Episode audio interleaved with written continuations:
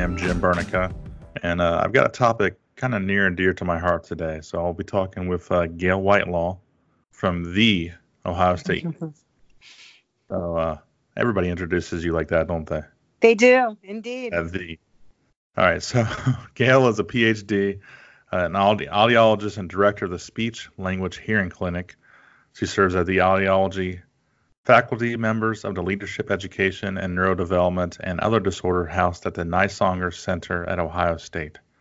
Her clinical interests are in pediatric and educational audiology, auditory, uh, auditory processing disorders in children and adults, and tinnitus assessment and management. She is also interested in professional leadership development, supervision, and mentoring. Dr. Whitelaw teaches a number of courses in the department, including pediatric and educational audiology, pediatric, was it r oral, oral? Mm-hmm. Yeah. You got it. rehabilitation, and tinnitus. Uh, she is the fourth year placement coordinator for the AUD program at Ohio State. Dr. Whitelaw is a past president of both the American Academy of Audiology and the Ohio Academy of Audiology, and the chair of the American Board of Audiology. She is the author of a number of articles and book chapters and co author of Hearing and Deafness with Peter Paul. So, thank you so much for being here. My pleasure. Way, way more impressive than my bio. It's not all that impressive. You know me, so you know it, you know. Oh, whatever. So, so I'm going to do things a little bit different to my viewers here. Or I shouldn't say viewers because they're not looking at me. Luckily, they're they're listening to me. So my listeners, um, I want to tell kind of my story on how I ended up getting to Gail, and then I'll tag her in, and we'll go from there. So, uh, is that all right with you? Perfect. All right. So we're going to change the format a little bit. So I would say about 10 years ago now, I started having trouble in uh, just hearing. And it noticeably got worse and worse and worse. And I figured it was from just really the job. I knew firefighters in general are going to have hearing issues. I figured it was from the air horns and the sirens. And then you throw in a little bit of Metallica, and there you go. It was a no brainer. So I would get tested you either from my department or going to my own audi- audiologist at home, and I'd sit in that little booth with the button, and I take that test just like all of us already have, and I'd pass every single time. And as it got progressive, like years went by, and I noticed again just getting worse and worse, especially in areas of background noise. So I was a disaster when it came to being in a restaurant uh, really social settings, be in the back of a, a an ambulance, uh, driving the apparatus. I, I, really truly struggled to pick out words from everything else that was going on around me. I, I actually kind of became more of a, a lip reader than anything. So after taking a test of my local audiologist and passing it again, when I clearly know I have issues, um, I kind of bitched at him. I kind of made a scene, I guess you could say, and I, I basically said, whatever you're doing isn't accurately, you know, testing me. You need a, there needs to be somewhere else you can send me that do does something more in depth. And so they ended up sending me up to Ohio State. Now it took a long time to get there for me because uh, it you are a, um, an educational uh, college and testing, correct? That's correct. Yeah. So, but I gotta tell you, it was worth the wait because when I finally got there, you know, I finally found somebody that understood me and knew what I was going through. So, if you will, and I'll tag you in now and kind of take you back to I, I remember I remember the date. It was June seventh, uh, 2017, and it's ironically it's not because of the Ohio State going to see you. It's actually more I remember that day because it was the last time I got to see Tom Petty. But that's a different ah, story. Excellent. I was yeah. I, I stopped by you in uh, the morning and then stayed there, and that that night I saw Tom Petty. So anyway, do you want to kind of take it from there and, and kind sure. of go over what you you saw of me, what you did, and and all sure. that stuff?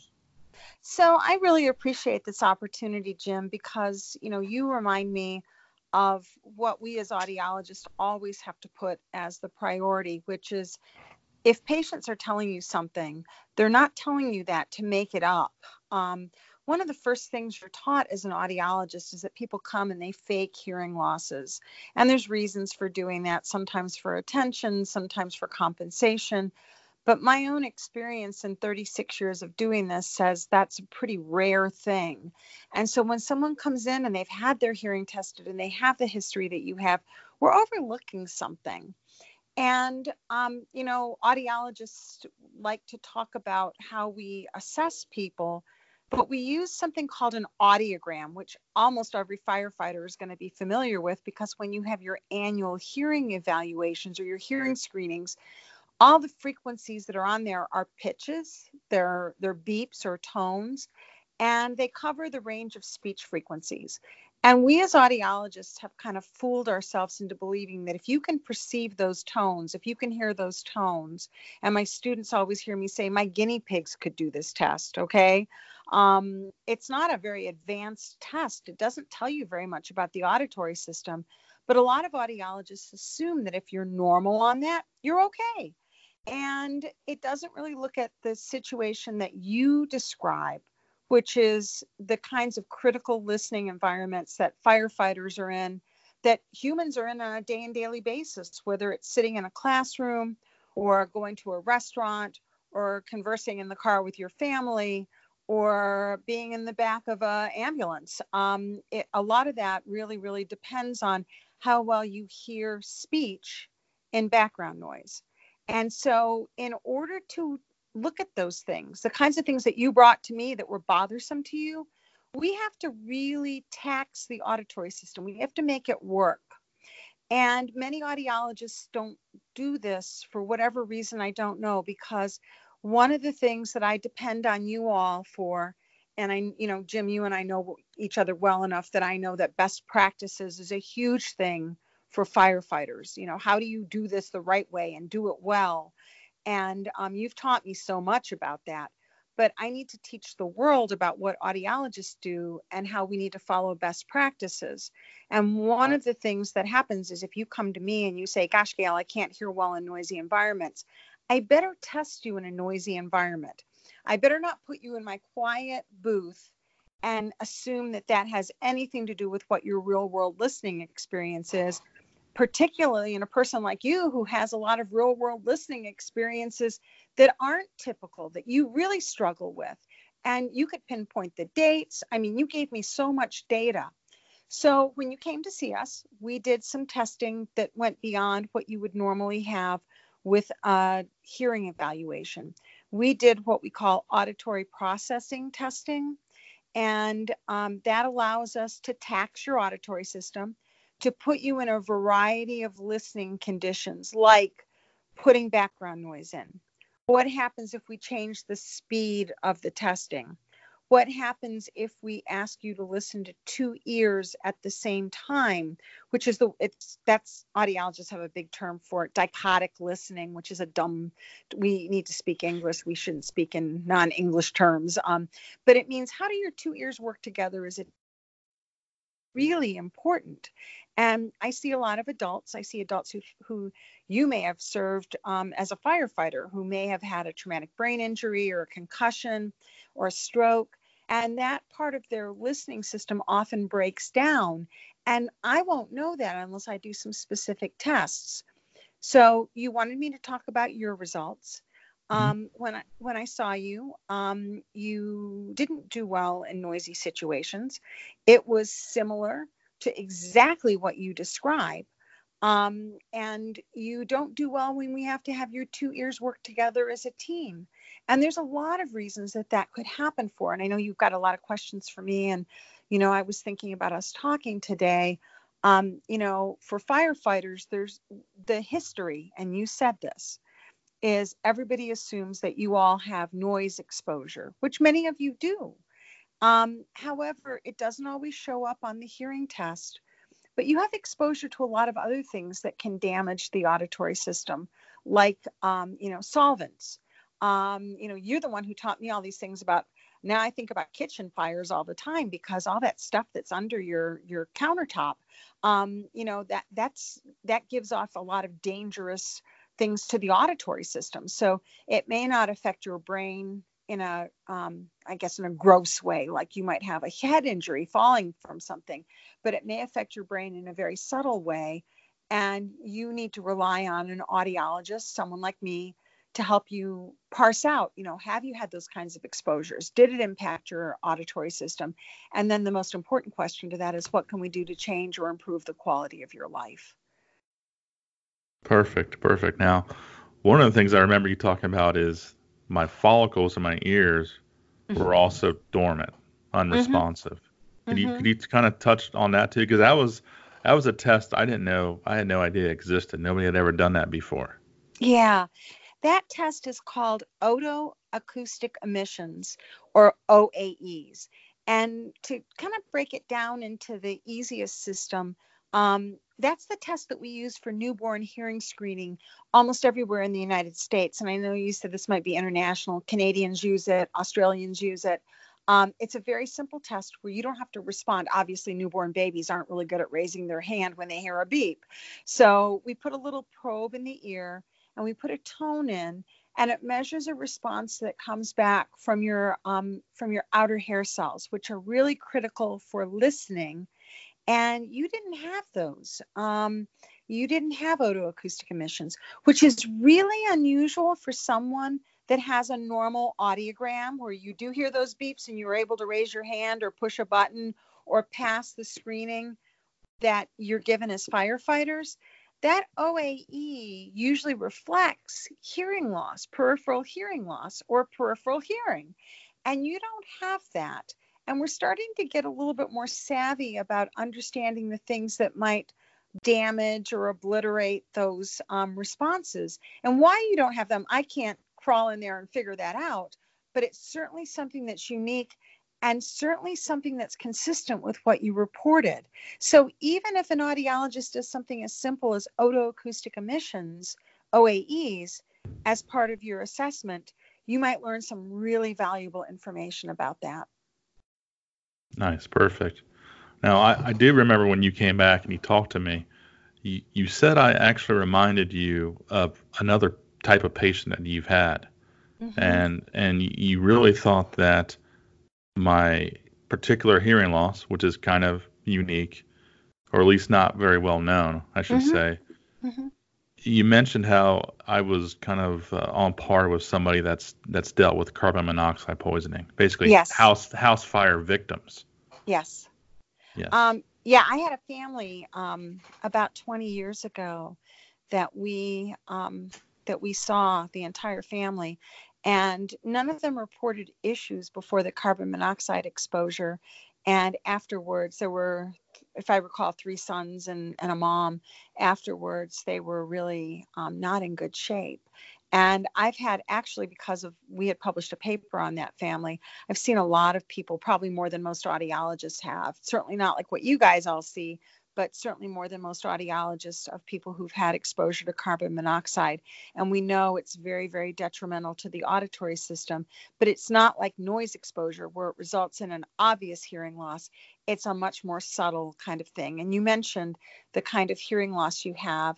Um, we would call it an auditory processing disorder, APD, or sometimes people will call it a central auditory processing disorder, CAPD.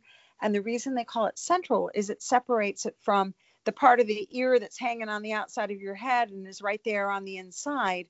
It's farther up in the auditory system. You know, the auditory system runs from the part that you can see that you can hang your sunglasses on all the way up to the brain. And the part that um, looks like, for whatever reason, has become disordered with you is above the inner ear and certainly at the level of the brain. All right. I also remember you talking about how your ear needed two things, and that was oxygen and dextrose. Right. Right. Yeah. The the external ear is an oxygen hog, as is the brain part of the ear. And if someone has a situation where um, oxygen flow, consistent oxygen flow, is um, is disrupted, say somebody who's had a stroke, um, oftentimes their hearing looks the same on that hearing test, but something has changed. Um, it's very common for people who've had opportunities for, you know, somebody who's even had like a cardiac surgery where they've had some um, reduction in oxygenation of the auditory system, they'll report that they really struggle now with hearing and noise. They didn't have that before. And you said dextrose. Um, I would probably say glucose, but obviously the same thing. No, that's what I. That's paramedic thing. Sorry. Yeah, that's all right. I, I knew it was the sugar. Yeah, this, it's just sugar, and and you know the ear is an oxygen oxygen hog, and it's a sugar hog and so it's got to have a nice steady flow of both and anything that can disrupt that um, can really disrupt the entire auditory system um, one of the things obviously with the you know with um, the I guess epidemic of diabetes that's happening now that's a really hot topic in audiology is you know how much is too much or um, is inconsistency and glucose and and you know sugar is that is does that affect the auditory system? We know that a lot of people who are diabetic have significant significant hearing losses and they're often progressive. And so that's a really hot topic right now. And one of the reasons i wanted to say that is you know i, I want i'm so excited at the opportunity to be able to do outreach with um, people who might benefit from audiology services. And audiology isn't like you know my grandpa's audiology anymore. We're learning a lot of things all the time that we can apply to patient care. There's new stuff coming out all the time. And so if somebody has gone to see an audiologist and it wasn't a very fulfilling experience or they didn't talk about some of these things seeking out an audiologist who does auditory processing who's up on current kinds of issues is a really worthwhile thing to do. Yes, and I kind of think I, have always explained it like it took me ten years to get diagnosed properly, mm-hmm. and and my fear has always been, and why one of the reasons why I preach about all this stuff is, you know, I had multiple audiologists or or doctors that did these, you know, the typical the study. Uh, what what, what was it? The press the button. Mm-hmm.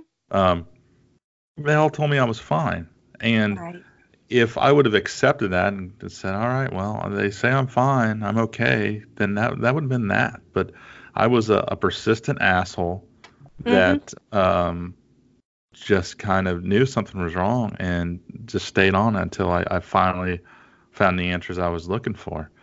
And when, persistent when, assholes are my favorite kind of patients. I love, you know, because I'm a persistent asshole too. Um, I'm somebody who doesn't like to leave a stone unturned. So if someone comes to me and says, you know, I have this problem, we're going to keep testing until we can verify or we can help them say, hey, you know, I, I see a lot of kids with the same kind of auditory processing. And one of the great questions is, is it attention or is it auditory? we have some great tests to separate that.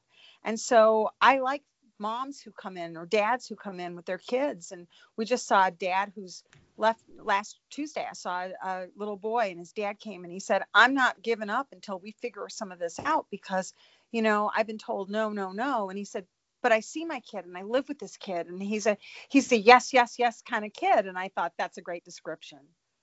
Yes. So I remember also, um, you know, when you're explaining this to me, you know, CO poisoning, all these other um, ototoxic chemicals. Mm-hmm and having a background I have where I talk about all these chemicals and carcinogens, mm-hmm. and I know obviously I know that they cause cancer, but I really had no idea that they could also lead to this as well. Yeah. So now when I when I preach about all this stuff, it's not just about trying to reduce your exposure and, and prevent cancer, but it's also for hearing and, and there's other issues as well. Mm-hmm. So I was fortunate enough to kind of know a little bit about this and what you were talking about and and I also was able to very easily go back in my head and go, all right, well, I wasn't wearing a mask for a considerable amount of years before we mm-hmm. really even knew that this was a thing. It wasn't, you can call it being naive. Uh, we just didn't talk about it. We didn't know about it. There wasn't a lot of studies out there. So being a, a young kid on a job and, you know, you're the first one in and you're the last one to leave. And, so clearly I knew that I had been exposed to a lot of different chemicals over the years. Mm-hmm. You know, mainly being CO for sure. Um, mm-hmm. So it was very obvious, like, oh, okay, well, this this all kind of you were able to put the, I guess, the puzzle together. Here's here's the final piece. This makes sense now. And, you know, as you say that, one of the things that I think is really important is educating people because um, you know i work in a, with a lot of patients who are as you describe them young kids. You know um, people don't ever want to believe that noise exposure is going to be bothersome so they don't want to wear hearing protection. Um, i'm sure that wearing a mask all the time could be a pain in the neck. And um, when you understand the trade-off that you're making um, and that you know people who are a little bit older and maybe wiser than you say hey i wish i had done this because i could have protected my auditory system from this or i could have protected my ears from noise exposure. It really does give um, you know a great guideline or great guidance. Perfect. Now one of the other bonus things that i remember about uh, and you were witness for it that's why i want to bring it up mm-hmm. is uh, my wife joined me for those initial exams. Yes. Um, Yes, and I actually got an apology out of her. Which never, never happens. So, I mean, she thought that I really had selective hearing and that mm-hmm. I was mm-hmm. just ignoring her, and, I, I really wasn't. Yeah, and you know, you're kind of in the opposite situation um, where you were the one that was driving this. A lot of times, the spouse is the driver to say something isn't right with you. There's something that you know you're. I don't. You know, I, you're not listening well anymore. Um, and that's what the driver is. But I think that oftentimes when spouses and families understand, um, I've seen that happen so often, Jim, where a family comes in, you know, we're explaining the results and we're like, yeah, you know, when they hear those beeps, they can hear those just fine. But speech isn't beeps. And when you're calling someone from another room or you go out to a restaurant, um, it's a very different situation. And, you know, let's face it, um, you and your wife appear to be in a really wonderful, loving relationship why do people that love you want to ignore you? You know that's always the thing that i find so interesting that you know spouses are sometimes like oh well you're just ignoring me. Well that's a lot of times a real stereotype. That would also be something to me that's a red flag. If if someone in your life is saying wow you really don't seem to be hearing well um, you really need to kind of focus on maybe i should get a different kind of hearing test. Um, I may have shared with you that my one of my most famous patients um, was in the Boston Marathon bombing, and um, she had been to see seven different audiologists in the area where she lived, and they all said, "Oh, you're normal, everything is fine." And she met a friend of mine, and he said, "You need to fly to Columbus and go see Gail, and we'll see what happens." And she said that what precipitated it for her was her business partner after the bombing said to her, Something is different about you. You can't hear. And she said, Well, I've had hearing tests. I hear just fine. And she said, No, no, no.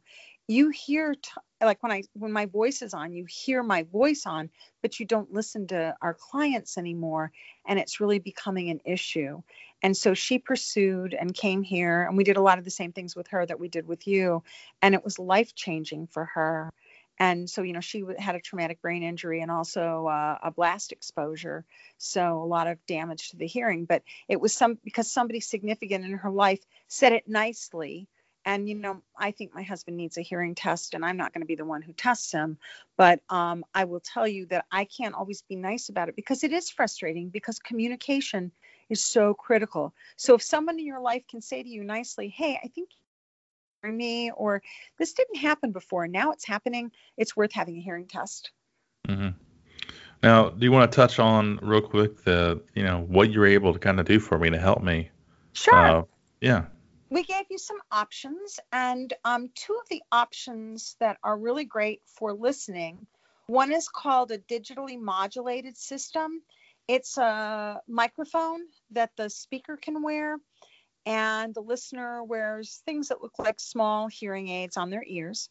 Um, they only pick up what the mic delivers to them. So if you're in a classroom environment, you know, um, somebody's doing a training with firefighters or um, you're at a restaurant and you need that, that's fantastic.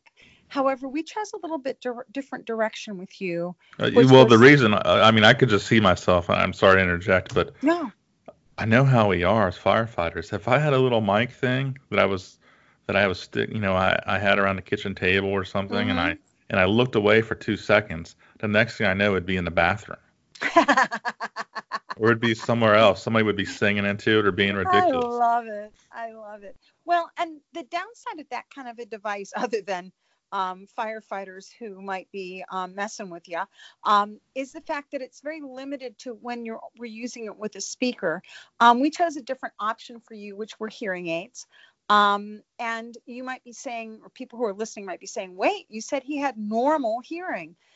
Jim has normal detection, but he doesn't have normal hearing. And current day hearing aids are so fantastic. I can't even begin to tell you um, all that you've heard. I, you know, I jokingly said before that audiology is not my grandpa's audiology. These are not your grandpa's hearing aids. Um, they are small, they are discreet, they deliver great, what we call signal to noise ratio enhancement, which means you can hear in noisy environments despite what you hear on TV, despite what your grandpa may have told you, your grandma may have told you. Um, these are pretty sophisticated devices, and they won't. Putting this on your ears will not damage your good hearing, but it will enhance what you have. Um, I think you saw that, Jim, pretty quickly um, I see that with patients all the time. We fit a patient yesterday morning who um, she has ringing in her ears, or what you said before, tinnitus or tinnitus, and she also can't hear well in noisy environments. And she left in tears because she was so excited and hadn't even tried it out in the real world yet. Um, and so that's an option for people, and we're seeing more and more audiologists being willing to try that.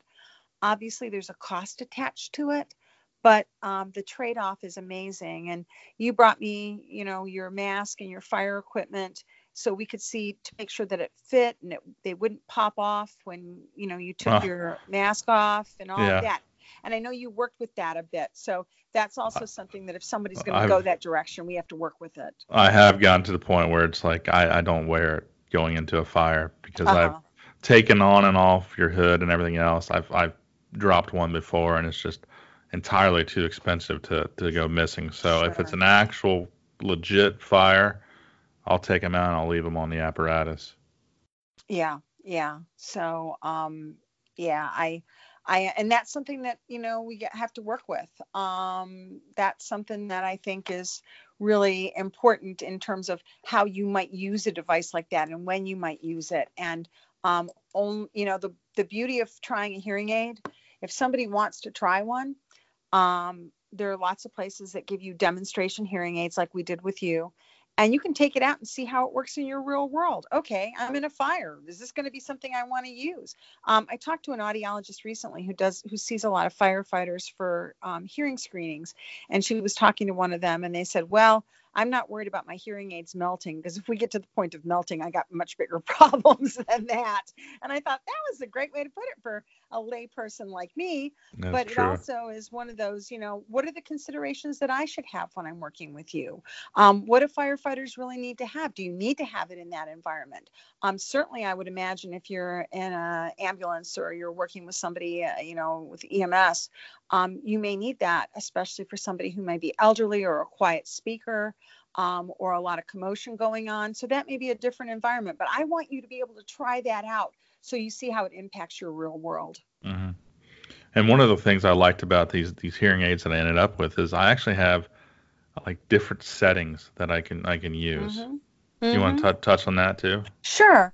Um, most current day, modern day hearing aids have at least four programs that you can use. So if you're in a situation that's really noisy and you want to change the noise reduction, we can do that.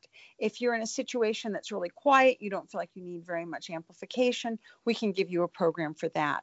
I would be remiss in not talking about something that's changed a little bit since you were fit, which is um, there's more and more Bluetooth um, compatibility and phone compatibility. So hearing aids can also be programmed through your phone, um, so you can direct phone calls there.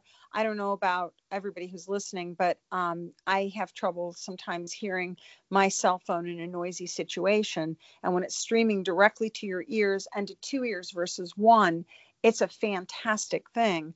Um, also, can stream music and Bluetooth and so it's really it gives you a lot of freedom that um, people don't always think about but yeah having multiple programs so you can change it up you have a lot of control over those hearing aids and it, it is it is ultra helpful too mm. you know being in a situation like you and me talking right now But if we moved to and we went had lunch together, Mm-hmm. I, I would just switch the settings, and it, I mean, I can tell instantly that all right, this has changed. This is more of what I need for this situation. Yeah, absolutely, absolutely. Yes, and I do that's- like. I, I do enjoy also like going through the grocery store and listening to a podcast or, or whatever else. Uh, not my own podcast because that's just weird, but other people's podcasts. Sure, sure. And you know, the fact that it gives you so much um, control over what you want to listen to without struggling, you know, those are the things that I think people need to hear and know about hearing aids. Um, that it's not like old fashioned and horrible, and they're not even ugly anymore, you know. Um, I fit a little boy this summer who didn't, he has auditory processing disorder and um, wasn't really gung ho about getting hearing aids. He's a fifth grader. And he went from that to two weeks later, seeing how much they helped him, bringing his ears in and saying to me, Notice anything different about me? And he decided to go with blue hearing aids. And while he was leaving our waiting room, one of my other patients was coming in who was finishing a demo. And he decided to go with blue hearing aids, motivated by my little guy. and I thought that, you know, it's it's kind of nice that people are becoming more accepting of that. Um, you know, that it, the more the more people are wearing hearing aids, the more people get asked questions. I had a patient in yesterday and he said, Everybody asked me about my hearing aids. And by the time I tell them how great they are, they want to come and get them too, versus the, Ooh, why do you wear those? So, yeah, I think that's a great point. The control and the freedom that it gives you, fantastic. Well, and and you know, part of it too is I, I feel like it's um, knowing what I was like to knowing how I am now with this assistance with these hearing aids. You know, I, I, I'm I'm a believer, so I preach every Yeah. chance I get, and having you on here is another example of me just getting it out there. If you, uh, you know, not everybody listens to this is going to be, uh, is is it going to be reasonable to actually get to Columbus to see you? Absolutely. so so if if you if they wanted to if they were having similar issues and they wanted to get checked out hmm and they wanted to go to some local audiologist and they and they wanted to tell them like hey I need to be treated a little bit differently Mhm. um, I have exposures that may cause some of these issues what kind of tests should they be asking those audiologists to perform or find somebody that, that can't perform it I mean I remember I don't think it's very uh, at least in Ohio a couple years ago, I had the option of going to see you or I had the option of going uh, a little bit down south to, to the University of Cincinnati, hmm and that was it. That was Yep. That was it. So I imagine there's a lot of other states and provinces that are pretty similar. Like they just don't have a whole lot of options. So so getting getting these actual tests done are it could be a little bit of a challenge.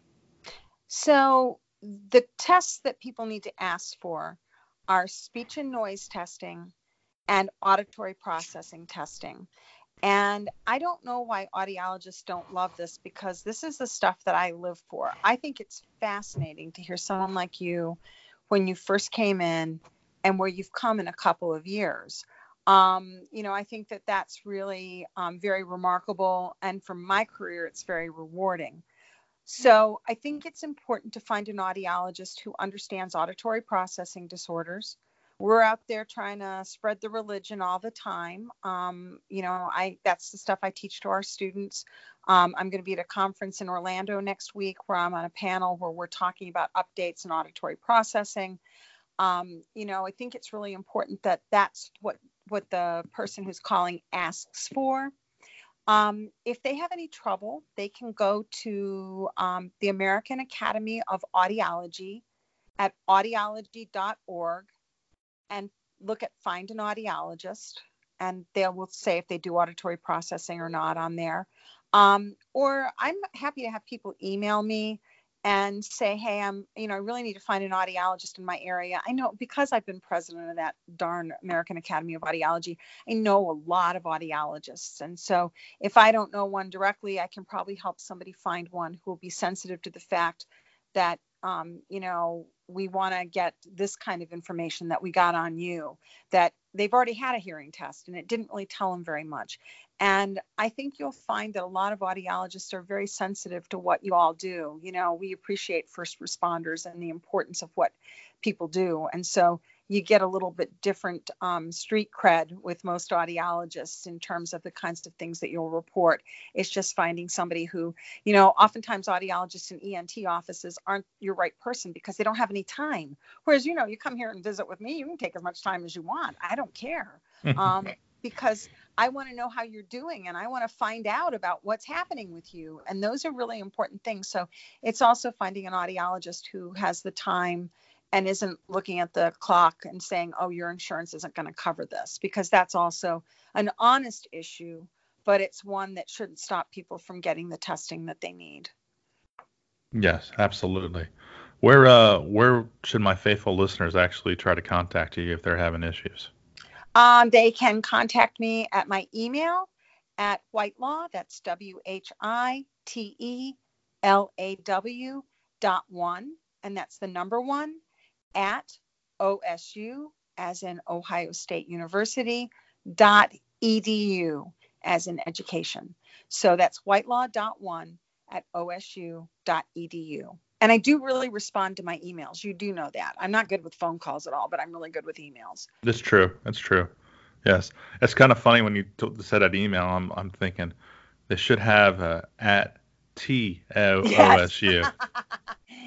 yeah, the think, Ohio State I, University. I think if they had won the lawsuit that said that they could um, could make that happen, they would have changed it to TOSU. Yes. Um, but I think we're stuck with OSU now, and I'm glad because that's been my email address forever. So nice. Now, um, would it be fair to say that you probably think just altogether the hearing test for firefighters should be changed? Should be updated, I guess, for for our specific needs. You know, and I'm, I'm talking about kind of our our our starting physicals, our you know our new hire, and then just our annual physicals. That's a great question, and you know, there's always a balance between how do you do a screening or a baseline and track versus do you need a full hearing test? And, you know, I'm biased because I know how much I can get from a full hearing test. And that also includes listening to you. And it might include me doing some kind of a paper screening. You know, do you notice any differences? Um, those things cost fire companies money and they take your personal time.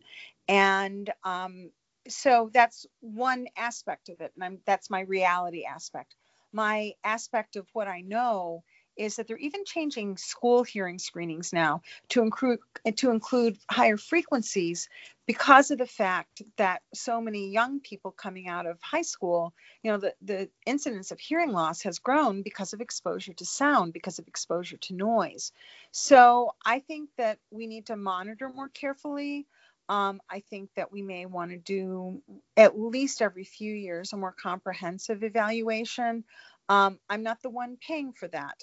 And so I realize that it sounds self serving coming from an audiologist, but if it can prevent issues that you guys have or improve the quality of your life, I think it's really worth doing. So, yes, I would make the argument. We also know, and you and I talked about this a little bit before we started recording, that um, looking at higher frequency hearing is something that um, we're now looking at more often.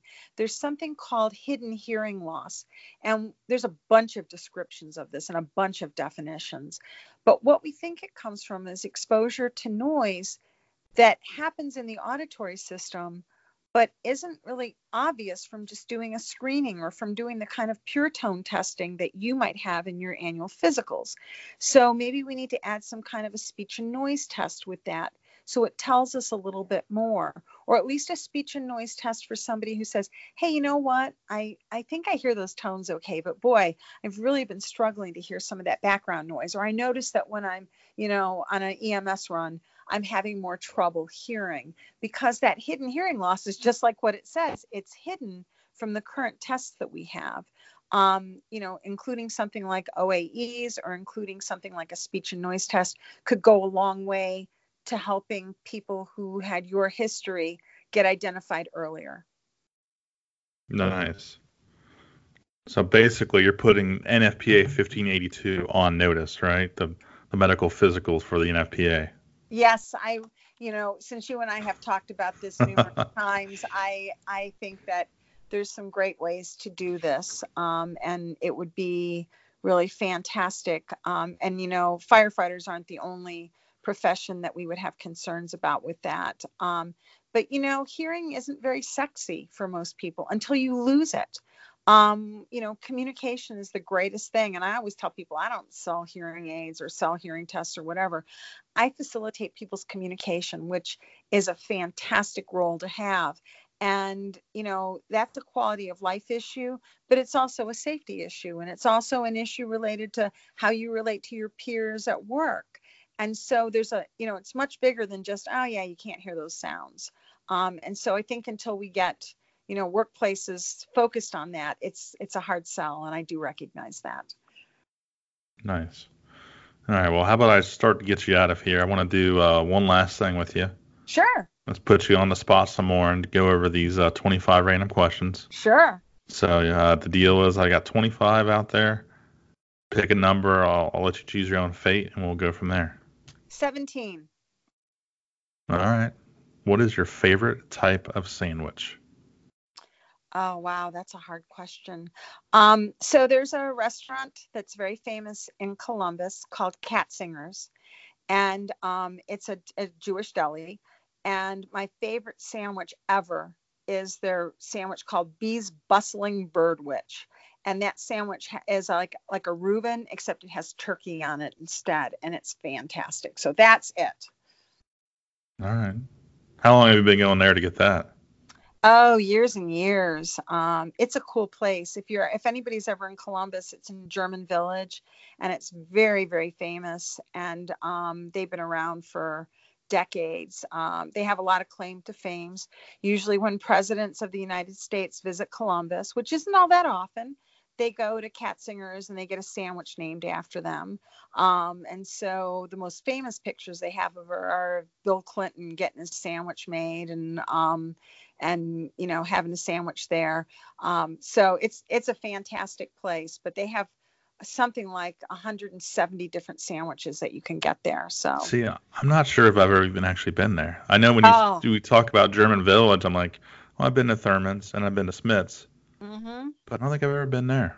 Yeah, it's it's you know Thurman's is hugely famous because of the size of the food. And if somebody can polish off a Thurman burger they get to you know they they win a prize.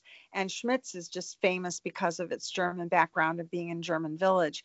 But Katzingers is uh, a little bit closer to downtown and um, really fantastic place. Next time you come we should go there. So I, li- I like that.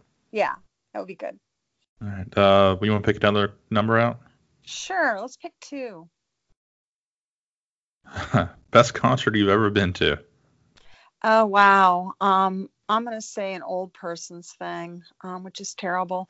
Um, I went to see James Taylor and Bonnie Raitt last year. That's not. It was fantastic. That's not. That's not bad at all. I've seen James Taylor twice yeah, he was. That was a fantastic um, concert. It was really Bonnie Raitt's voice sounds just like it did. You know, I have been to headbanger concerts, and I've been to, you know, I've I've seen um, a lot of concerts in my time, but that was my very favorite by far. And you're probably always wearing hearing protection too at those. I am, and I carry hearing protection with me. So a couple of years ago, um, we heard some great guitarists, Frampton and couple of other folks um, at the Ohio um, State Fair. And in our section, we had all these people, and I had a bag of um, of hearing protection and handed it out to my section. And the guy sitting and the guy sitting next to me was just amazed because you know he's like i'm not wearing hearing protection. To listen to frampton it'll destroy all the good music. And i said well you could destroy your hearing. And my husband was like that was kind of rude. Um, and so he put him in and he's like wow these are great. I love the way these sound. And in turn for um, the hearing protection he offered me a joint out of his bag because he had a different kind of bag with him. I didn't take it um, but I did think that was an interesting trade off because as often as I've given people um, hearing protection, I've never been offered pot in response before. Ear, so it was ear, earplugs for weed. I like it. Yeah, it was it was definitely a, an interesting um, event. So. Well, and and the you know the earplugs that you've been so kind to give me are not the the ones that you you know like hunters use those those mm-hmm. green orange stuck mm-hmm. them in stick in your ears. I mean, they are actually made to. Um, well, you can probably talk about it better than I can. Yeah, you know those ones that you roll up that you can buy like at any like Home Depot or whatever. Those have a really flat frequency response, and what that means is they they damp all the sound equally. But when you're listening to music, you don't want that um, you want to damp certain frequencies and you want certain frequencies to come through. And so musician earplugs are can either be custom made or you can buy them over the counter. They're a little bit more expensive. A lot of music stores sell them. Um, and the earplugs that I like um, are they look like a Christmas tree, but they're really designed to let through sound. So listening to Frampton um, was fantastic because you know you get to hear all the beauty of the guitar without listening to all the um, you know all all the softening of everything and that's not so good and if people want custom made earplugs you can purchase them from audiologists for like 150 bucks and it's a great investment um, you know, a lot of people, if you go to a lot of concerts or whatever, it does a great job of protecting your hearing. You can change the filters in them if you want to, so you can make it more attenuating, bringing down more sound, less attenuating. So it's all good. Well, I didn't know you did that. That's uh, yeah. Uh, I've always I've always had the uh, I don't know throwaway ones, I guess you could mm-hmm. say. Um, and those work great for some people, and some people prefer something that's, um, you know, that's custom made for their ears, especially if you have an ear that's difficult to fit, um, you know, a really small ear canal or it goes up or whatever. Um, it's pretty great. I don't know about that stuff. I just know that I I frequent enough concerts that it probably would be beneficial for me. Yeah. I could I could justify that cost. Yeah. Yeah, for yeah. sure. All right. Well, maybe we'll do that, and then we'll have to go out and get a sandwich. Hey, sounds great. I'm there you go. Up, up for both. All right.